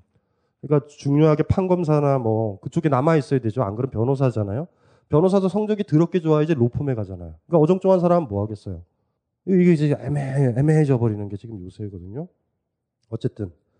그런데 이것 전에는 손해사정사라는 다른 시험을 준비했었거든요. 이분은 은퇴 이후 일하기 유리하다는 것과 캐나다 이민 가능 종목이라는 것 때문이었는데 결과적으로는 안 되었고요. 더 이상 캐나다 이민 가능 종목이 아니라는 사실에 아예 흥미가 떠난 것 같습니다. 이런 경력이 있었던 거예요. 제 입장은 제 입장은 이해는 가는데 이래저래 의문 나는 것들이 많습니다. 꿈 찾는 건 좋은 거고 나도 사회 진출이 늦은 만큼 오빠가 이해가 가고 응원도 해주고 싶은데 언제까지 고정 수입이 예측 어려운 것에 대해 오케이 해야 하나? 만약 이번에 안 되고 한 번 더 해본다고 하면 그러라고 해야 하나? 되었는데 장학금을 못 받는다고 하면 등록금을 결혼해서 내가 감당해야 하는 건가? 세 번째 질문이요. 언제 돈 모아서 어떻게 결혼하지? 양가의 도움을 안 받기로 한 만큼 둘이 같이 모아야 하는데 고정 수입이 예측 가능해야 계획이라는 걸 세울 텐데. 이런 고민들이 드는 건 당연한 게 아닌가? 오빠도 이런 내 고민들이 당연하다고 생각할까? 생각하지 않아요. 절대. 이런 내 마음에 대해 오, 어떻게 오빠를 기분 나쁘지 않게 하며 잘 말할 수 있지. 기분 나빠야 할 거예요. 따위에 관한 의문들입니다. 이분 착해요. 그래서 다시 요약하자면 홍기가 찬 커플들이 서로의 꿈을 어떤 식으로 응원해주고 어디까지를 오케이라고 합의해야 하는 건지 그에 대한 원칙 같은 게 있을지에 대한 질문입니다. 오빠와 저를 잘 아는 선배 오빠가 가끔 제가 이런 얘기를 하면 그냥 생각하지 말고 결혼부터 해. 못하겠으면 뭐 헤어지는 거지 뭐. 오빠와 제 사정을 제일 잘 아는 사람이 저리 조언하니 저도 뭐가 맞는지 모르겠습니다. 제가 너무 복잡하게 생각하는 건지 도와주세요. 예, 뷰티 서울님이요. 둘 다 어려서 그래요. 도와준다라는 거에 발상에 이분이 왜 두려워하냐면 그만큼 대가가 나한테 안 올 것 같아요. 둘 다 사랑 못해요. 둘 다 사랑하는 사이 아니에요. 그냥 주는 거예요. 하면은 뭔 상관이에요. 근데 이제 이제 그 땡기는 거죠. 이렇게 손해 사정사니 뭐 변호사니 되면은 수익이 좋을 것 같단 말이에요. 요게 요게 아주 복잡한 거예요. 근데 이 새끼가 사전 경력이 있어요. 손해 사정사. 그냥 툭 하고 그만두는 거야. 이분 질문 보세요. 언제까지 고정 수입이 예측 어려운 곳에 오케이 해야 하나? 만약에 이번에 안 되고 한 번 더 해본다면 그러라고 해야 하나? 등록금은 결혼해서 내가 감당해야 하는가? 기타 등등, 기타 등등, 기타 등등, 기타 등등. 애완견 키울 때, 애완견 키우세요? 내가 밥을 주니, 걔는 청소를 해야 되나요? 여자분이 문제예요. 둘 다 미성숙한 상태에서 지금 만나고 있는 거예요. 좀 여자분이 성숙하다고 그러면 이렇게 얘기할 수도 있어요. 이 남자친구는요, 뷰티 서울님보다 자기 세계에 그냥 있는 사람이에요. 그걸 사랑하지 않아요. 다른 여자애도 상관없을 거예요, 어쩌면. 그러니까 두 분 다 성숙하지 않은 상태에 있다라는 거죠. 이렇게 근데 이게 문제가 이럴 수 있어요, 영원히. 자, 여러분도 어떻게 감당할래요? 내 남자친구가 계속 돈을 못 벌어. 어떻게 하실래요? 어떻게 하세요? 언제까지? 언제까지 도와줄래요? 이 새끼 자꾸 그막 중국집에 가도 곱빼기 먹어요. 새끼가 얻어먹는 주제. 처음에는 처음에는 괜찮은데 슬슬 얄밉기 시작한다. 도대체 어, 여러분 언제까지? 언제까지? 언제까지 곱빼기를 사주실래요? 사랑할 때까지. 사랑 안 하면 이제 투자 가치가 없잖아요. 그렇다고 뭐 키스를 정열적으로 해주는 것도 아닌 것 같고. 예, 네, 언제까지 사줘요? 사랑할 때까지. 언제까지 애완견한테 밥을 줘요? 사랑할 때까지. 사랑하지 않으면 관악산에 데리고 버리잖아요, 여러분들이. 관악산에 개들이 너무 많아요. 미치겠어. 왜 거기다 버려요? 하얀 조그만 치와가 야생견이 돼서 돌아다니는 모습은 그닥 우아하진 않아요. 그 애들끼리 심지어 조직을 일군다? 그래서 퍼그서부터 애들이요. 이렇게 가지고 몰려다니는데 개판이에요, 진짜. 들깨들은 멋있기라도 하죠. 아우라도 있죠. 근데 애들도 또 그 똘마니들이 있어서 이렇게 몰려다녀요. 서울대의 제일 큰 문제가 밤에 기숙사에 그 개들이 들어와서 쓰레기통 뒤져요. 여학생들이 무섭죠. 한번 생각해 보세요. 흙투성이가 가득된 하얀 치아를. 뭔가 공 같았는데 자세히 보니 퍼그야. 뭐 이런 왜 버렸죠 산에? 더 이상 먹이 주는 게 아까울 때. 우리 그게 잣대예요. 근데 여기서 이제 이분이 이제 가리죠. 생각하시잖아요. 수입 오케이 뭐 이런 거 생각하잖아요. 사랑이 식은 거예요. 더 가지 말자고요. 더 가는 이유는 딱 하나. 사랑이고 개나 발이고 사복꽃이 붙은 아이가 좋다. 오케이 가세요. 경제적 이유예요.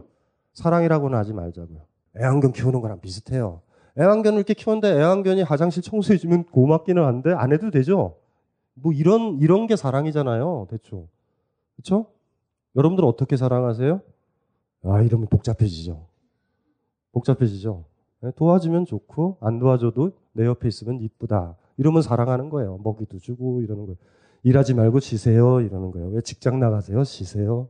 굳이 쉬라 그랬는데 나가서 돈을 벌어오면 고마운 거고 안 벌으면 그냥 쉬세요. 뭐 이러는 거. 나갈 때 이러죠. 남편이 직, 뭐 애인이나 남편이 동거하는 사람이 직장을 못 구하면 나가면서 일해요. 여자분이나 여자분이 분명히 그럴 거야. 청소라도 해요. 이럴 때 집에 남아 있는 남자의 마음은 어떤 것 같아요? 열심히 청소해야지. 남자가 드디어 직업이 생긴 거예요. 전업주부. 그 한마디를 하면 안 돼요. 그래서 예쁘면 그래야 되죠. 호주머니에 돈을 좀 빼서 영화 좀 보세요. 저 일찍 들어올게요. 이래야죠. 그거를 해줘야 그 남자가요. 이 여자한테 밥 사주고 싶어서 일을 구하는 거예요. 사랑하는 게 생기면 그 사랑하는 거에 집중하기 위해서 경제 생활을 해요, 사람들은. 근데 아까도 얘기했잖아요. 아까 얘기했던 거랑 좀 다른 각도지만 앞에 그랬죠. 진짜 사랑하는 게 있으면요. 다른 희생을 감내하더라도 이거에 집중하거든요. 그래서 어쨌든지 간에 뷰티 서울님한테는 안 된 얘기지만 두 분 다 사랑하는 것 같지는 않고 또 사랑하지 않아요. 이 남편, 남자분도 사랑하지 않는 거. 아니, 사랑이란 얘기 하지 맙시다. 어려요. 두 분 다. 그돈 많이 벌어다 주는 남자면 좋아요. 그러면 좋, 좋을까요? 관계도 좋고. 이럴 때 우린 심각해지는 거예요. 결국 그 남자가, 그 여자가 아니고 나는 그 남자가 가져온 돈이잖아요. 그 여자가 가져온 돈. 그럼 우리는 사회관계를 하고 있는 거고요. 만약에 그런 사람과 성관계를 가지면 난 매춘을 한 거예요. 스스로 비하가 되어 떨어져 나가요. 조심하셔야 돼요. 네. 10년간의 수험 생활, 침묵의 시간님 어디 있어요? 올해 33살 취업 준비를 하고 있습니다. 이번 달 주제가 꿈이라는 소식을 접했을 때 정말 저를 위한 주제라고 생각했는데 막상 어디서부터 시작해야 할지 어렵네요. 저는 10년 동안 감정평가사라는 자격증을 준비하는 수험생이었습니다. 그리고 올해 시험을 보는 호련히 자격증 공부를 그만두고 다방면으로 취업을 준비하고 있습니다. 처음 전문직 시험을 준비해야겠다고 생각한 것은 하고 싶은 것과 할 수 있는 것의 괴리를 최소화하는 직업이었기 때문입니다. 글을 쓰고 싶은데 그러기에 똘끼가 부족한 것 같고 이제 잠깐만요. 제가 22권 썼거든요. 어, 이걸 똘끼라고 표현하는구나. 글 쓰는 사람을 폄하를 이렇게 많이 하면 안 돼. 우린 또라이가 아니에요. 우리는 냉철한 지성가. 뭐 이런 거를. 예, 사법 시험을 준비하기에는 머리가 부족한 것 같고, 일반 회사를 평범하게 다닐 자신도 없습니다. 그래서 어릴 때 빡세게 공부해서 자격증 취득하고 내가 하고 싶은 것 하면서 살자라는 마음으로 자격증, 자격증 시험을 준비했죠. 빨리 합격할 수 있을 것 같았습니다. 그렇게 4년 열심히 공부했는데 아쉬운 점수차로 떨어졌습니다. 분명히 합격할 것이라고 생각했는데 막상 떨어지니까 그 충격이 상상을 초월했습니다. 발표 후 처음에는 아, 그랬구나. 내가 떨어졌구나. 했다가 시간이 지날수록 아, 하고 싶어도 할 수 없는 게 있구나. 조금만 더 열심히 할 걸. 이라는 생각도 들었다가 더 이상 열심히 할 수 없었어. 라는 자기 방어도 했다가 소중한 사람이 없어져서 느끼는 상실감도 그때 처음 느꼈고요. 하루하루 심장이 갈리는 것 같은 느낌. 그 와중에도 먹고는 살아야 했기에 학원 강사로 취직했어요. 아이들과 부대끼면서 생각했습니다. 아무리 목구멍이 포도청이지만 이 일을 하는 것보다는 굶어, 굶는 게 낫겠다고. 이제 계속 공부를 하신 거죠. 그런데 공부는 생각만큼 잘 되지 않았습니다. 정말 죽을 듯이 할 수 있을 거라 생각했는데 책은 눈에 안 들어오고 만나는 사람들에게 예민하게 굴어서 인간관계마저 트러블이 생기고 중간에 1차마저 한 번 떨어지고 그렇게 꾸역꾸역 또 5년이 흘렀습니다. 내가 좋아서 시험을 준비하는 것이라고 생각했었는데 어느새 내가 이 시험을 선택한 건지 선택지가 별로 없어서 시험을 준비하는지 모를 지경이 되어버렸죠. 작년에는 그런 생각이 들었어요. 내가 만약 다 상담에 의뢰를 한다면 강신주 쌤은 당장 공부를 그만두라고 할 것 같다는 생각. 그리고 올해 시험 일주일 전 그냥 이때까지 견뎌온 것만으로 나는 위대하다는 생각이 들었습니다. 저분은 사는 가만히 있는데 오만 생각을 다 해요. 가만히 있어서 올라가면 뭐하냐? 2억 년 지나면 저 산도 평평해질 것을. 막 이런 생각 막 오만 생각해요. 감정평가사를 하셔야 돼요. 하시고 그 감정평가사의 종이를 찢어야 돼요, 지금. 무슨 말인지 아세요? 선택의 여지는 없어요. 오만 생각을 다 해요. 이제까지 견뎌온 것만으로 나는 위대하다는 생각이 들었습니다. 처음 글을 쓸 때는 꿈인 줄 몰랐는데 10년, 10년 동안 하다 보니 꿈이 되었어요 라는 뉘앙스로 쓰려고 했는데 쓰다 보니 결론이 반대로 되어버렸네요. 하하 한 다음에 눈물. 포기하게 되면 시원할 거라 생각했는데 아직까지 조금은 헛헛하네요. 당연하죠. 산에 올라가려고 했고 올라가려는 준비를 했는데 자기 간념으로 정리를 해서 저기는 올라가도 의미가 없어 이랬대. 알아요 자기는 내가 무슨 짓을 했는지. 감정평가사를 하시고요. 평가사의 합격증이 올 때 있죠. 찢으세요. 그러면 위대해지세요. 아셨죠? 그리고, 그리고 PS. 그리고 선생님은 대학 졸업하고 석박사 하실 때 생활비는 어떻게 충당하셨나요? 그냥 궁금해서요. 일단은 저는 보일러를 시공했어요. 그 당시 연탄 보일러였기 때문에 가스 기사 자격증이 필요 없어요. 보일러의 연탄 보일러 시공은 사실 2일에서 3일이면 끝나는데 일주일 공사를 해요. 우린 일당이기 때문에. 부게요. 그걸로 했고, 근데 대학원 시절에 보면 갑자기 이제 어떤 어떤 경우에 뭐글 쓰거나 뭐 갑자기 어떤 일이 생겨서 제가 그걸로 못해서 돈을 못 모을 때 있죠. 못 모으면 일단 지도교수를 찾아가요. 이렇게 얘기하죠. 휴학계를 내야 되겠냐고 제자가. 그러면은 지도 교수가 막 알아봐요. 알아봐가지고 무슨 조교 같은 걸 만들어줘요. 그러면 다니고 아니면 휴학계 내려고 그랬어요. 그래서 그 얘기하죠. 대학원생이 없는 지도 교수가 무슨 의미가 있냐고. 예, 뻔뻔스러워요? 좀 그랬어요. 예. 생활비요? 다 마련돼요. 그리고 사실 그렇게 얘기했었을 때 그만둘 생각도 있었어요. 잠깐 쉬려고. 돈이 없는데 어떻게. 그래서 저 진지하게 얘기해요. 휴학계 낼것 같아요. 왜? 그랬더니 돈이 없어요. 그렇게 얘기해요. 돈 좀 마련해 주세요. 교수님은 힘이 있잖아요. 나는 힘 없고. 교수가 막 전화를 해요. 전화를 해서, 아, 뭐, 그쵸. 조교 자리가 세 개가 와서 돈이 남을 때도 있어요. 그러니까 장학금으로 들어와서 퉁치지만 어떤 건 현금으로 주는 데도 있거든요. 그러면 막, 어, 돈이 막 생기죠? 그럼 저는 잘해줬어요. 교수님한테. 갈비도 사드리고. 돈, 돈이 좀 남았다고. 그렇게 살았어요. 지금도 어디 가서 살아요. 우리 뻔뻔스럽거든요. 저는 이제 여행 가도 주방에서 일도 해드릴 수 있어요. 식당에서. 우리는 먹은 만큼 대가를 치러야 돼요. 그렇게 생각하면 돼요. 그렇게 편하게. 납득, 납득 안 되시는 분들 있죠. 예. 항상 이런 각오죠. 대학의 모든 교수들은 나의 등록금으로 먹고 산다. 회수를 좀 해야 된다. 뭐 이런, 이런 입장이 있고, 개나 소나 장학금 다 주는데 왜 나는 안 줘? 이런 어떤 자신감? 아유, 우리 지도교수도 불쌍해요. 그렇죠? 근데 또 옛날 교수들은요, 워드를 못 쳤어요, 우리 세대 교수들이. 원고지에 글을 썼어요. 그러면 이제 대학원 박사과정한테 그 원고지가 와요, 책을 쓰려면. 그럼 저희가 워드로 쳐야 되는데, 저는 항상 이랬어요. 얼마 주실 건데요? 그랬더니 교수가 안 시켜요. 그랬더니 제 선후배들은 좋아하죠. 신주가 저 교수 뒤를 이어 이 학교에 자리를 잡을 생각을 접었다고. 그러니까 저한테 그런 일을 안 해요. 근데 항상 그랬어요. 누가 일을 저한테 시키면 대가를 저한테 치러야 돼요. 그 기본 예의예요, 예의. 근데 막 선배들 막, 막 오바해서 막 작업하고요. 굳이 없는데요. 자기가 막 주석도 달고 막 난리예요. 근데 그 사람들 다 놀고 있다, 지금. 교수는 은퇴했고, 훅 날라갔어요. 나만 살아남았어요. 다 죽고. 예, 어쨌든지 간에. 하나 더 해요? 빨리 끝나는 거예요? 빨리 끝나는 게 어딨어요? 다들 이게, 이게 얼마나 힘든 얘기인데. 아! 15세기 소년. 음. 왜, 왜, 왜, 마이크 좀. 왜 15세기예요? 우리 저 옛날에 읽었던 만화책에 20세기 소년인가? 그, 그, 그 만화는 제가 재밌게 봤거든요. 왜 15세기 소년, 소년이에요? 닉네임이. 아, 그냥 스무 살때 친구들이 붙여줬어요. 스무 살때 15세기가 어떤 시기인지는 알죠? 예? 임, 임진왜란 이런 뜻이 조선조 시대를 얘기하나요? 왜, 왜, 왜 15세기를 붙였을까? 어쨌든, 꿈을 꾸지 않는 남자.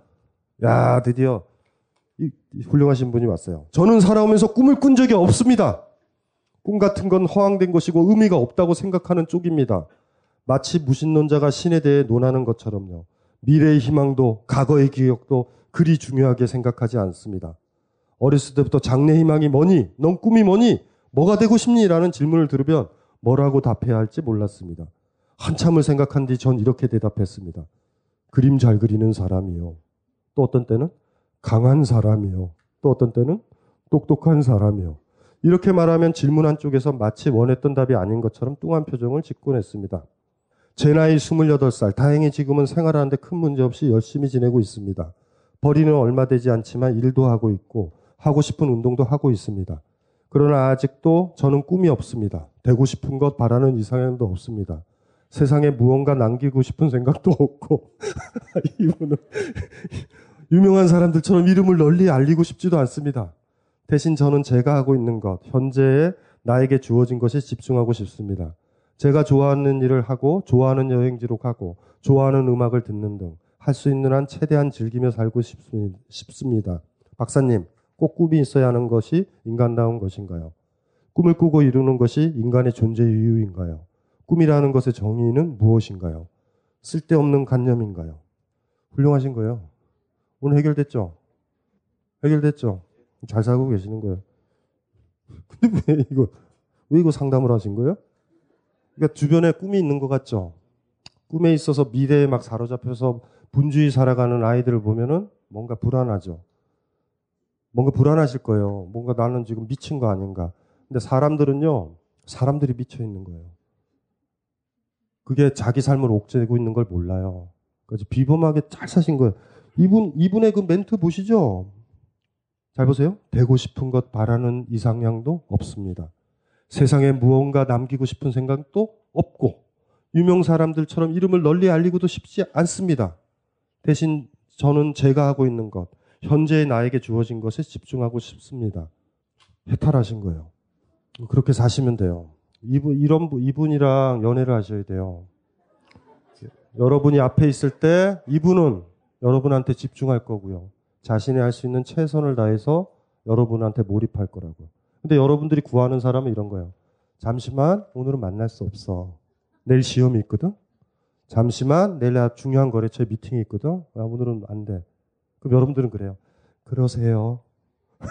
이러죠. 바보죠. 물론 돈이 목적이면 그렇게 하시면 돼요. 남자가 열심히 일해서 돈을 벌면 내가 해소한다. 이러면, 이러면 돼. 이런 목적이면 되는데 그걸 사랑이라고 착각하지 마세요.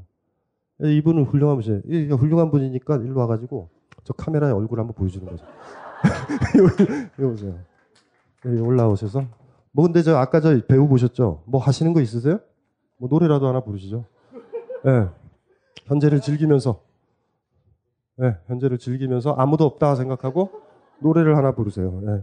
아무거나 하세요. 뭐, 뭐 현재를 즐기신다면서요. 뭐 쪽팔릴 거 걱정하고 이- 이러고 있으면 어떡해요. 아 제가 몸살이 좀 나가지고 뭐 뭐라도 해보세요. 예. 완 나왔는데 긍정적인 아우라를 주, 주셔야죠 사람한테. 예. 뒤돌아서 하겠습니다. 네, 네, 뒤돌아서. 하세요.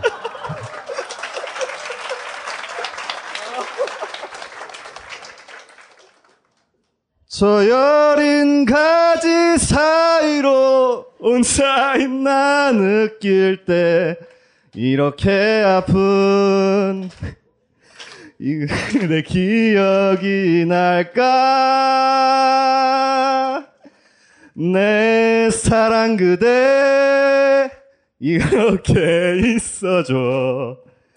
이 세상 하나뿐인 오직 그대만이 힘겨운 날에 너마저 떠나면 비틀거릴 내가 안길 곳은 어디에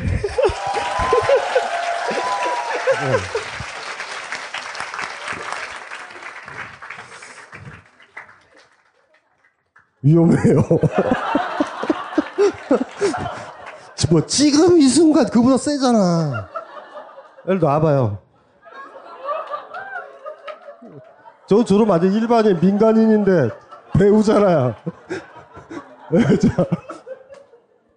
옆에 분이 저러는 건 15세기 소년이라서 그래 15세기 소년.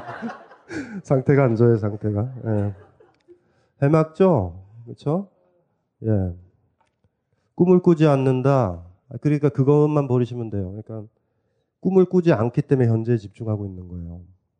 이렇게 현재에 집중하고 있는 사람이 행복한 사람이거든요. 이런 가치들을 우리가 다 가지고 있게 되면 권력자가 우리한테 뭐라고 그러겠고 삼성화재나 이런 보험회사 다 붕괴되거든요. 그래서 보험 드세요. 그러면 뭘로요? 어떻게 될지 어떻게 한다고 이러는 거예요. 그러니까 자본주의도 현혹 못 하고요. 미래에 대해서 걱정을 안 하니 뭐 그렇게 경쟁할 게 뭐 있어요. 선생님한테 그런 거죠. 오늘은 영월에 가서 좀 놀다 올래요. 이렇게 하는 거예요. 대학은 글쎄요. 잘 모르겠어요. 일단은 청룡포에 가서 단종을 느끼고 싶어요. 이러고 가는 거예요. 그 청룡포에서 행복하고. 그러니까 중요한 게 이게 사람들이 이런 가치들을 많이 가지게 될 때 행복하거든요. 그래서 그것만 이제 버리시면 돼요. 또 할 얘기가 있어요. 예. 아 이거는 제가 개인적으로 궁금했던 건데 지금 지금 아니면 예, 질문은 어떨 것 같아서 제가 고등학교 때 장자를 읽었는데 그때 그 장자 네 편 마지막 편이 응제왕 편이잖아요. 그 마지막 그 응제왕 편 마지막 편에 혼돈 이야기가 나오잖아요. 그러니까 하루에 하나씩 구멍을 냈는데 혼돈이 죽어버렸다. 그거는 제가 이 나이까지 무슨 뜻인지 잘 몰랐거든요. 그래서 기회가 됐을 때 한번 여쭤보려고 질문드립니다. 아, 적절하지 않은 사람들이 제일 싫어하는 문제는 어떤 철학책에 무슨 내용이 나왔는데 뭐라고 그러면 여러분들 느낌은 이런 거죠. 그래, 이 새끼야. 너 똑똑하다. 우린 무식하고. 이런 느낌이 들지 않아요? 예, 장, 우리가 혼돈이라는 게 뭐냐면 이렇게 구멍을 하나씩 하나씩 하나씩 뚫어줬더니 혼돈이라는, 혼돈이 미분화됐잖아. 혼돈이란 말이 거기 나오거든요. 혼돈이란 말. 카오스. 근데 거기에다 질서를 부여잡았더니 나중에 7일 만에 죽어요. 7일. 이게 어떻게 되냐면 장자가 네 편, 네 편, 네 편, 외편, 자편 이러는데 네 편 안에 일곱 편이 들어있어요. 일곱 편. 일곱 편의 이야기에 대한 전체적인 패러디예요. 하나씩 하나씩 하나씩 다 뚫었어요. 근데 여기를 다 알았다고 하지 말라라는 거예요. 진정한 어떤 것들은 이미 죽었다 하고 끝나는 거죠. 정확하게 중국에서는 아홉 개의 구멍이라고 그래요. 콧구멍, 귀, 똥구멍, 소변구멍에서 아홉 개 구멍. 보통은 감각기관을 뚫어놨다 그러면 구규라고 쓰거든요. 아홉 구멍. 근데 그런데 칠규라고 쓰죠. 일곱 개 구멍을 뚫었더니 죽었다. 제일 마지막이잖아요. 그러니까 장자 네 편을 편집한 사람이 붙인 거예요. 장자 얘기가 아니고. 됐나요? 네. 재미없죠? 근데 방금 살짝 보셨잖아요. 아, 강신주가 철학자구나. 이런, 이런 느낌을. 아, 나중에 아주 그 강력한, 다 졸을, 졸 수 있는 철학 강의를 하고 싶어요. 하이드거의 존재와 시간에 있는 거예요. 그쵸? 존재의 소리를 듣는. 뭐 이런 거 어때요? 이 런 게, 이런 게 더 낫죠? 지금 이게 더 사실 중요한 거죠. 자, 잠깐인데 또 쉬었다가 할 거고요. 예. 오늘은 많은 사람들을 무대에 올려놓는 이유는 여기서 막 이렇게 발광을 해야 세상에 별거가 아니라는 걸 알아요. 그 재미는 있으시죠? 나중에 굳이 굳이 무대에 서서 뭘 하고 싶으신 분은 저한테 미리 얘기를 해주세요. 그럼 제가 적극적으로 시켜드릴 테니까. 저 10분 정도 쉬었다가 이어서 할게요.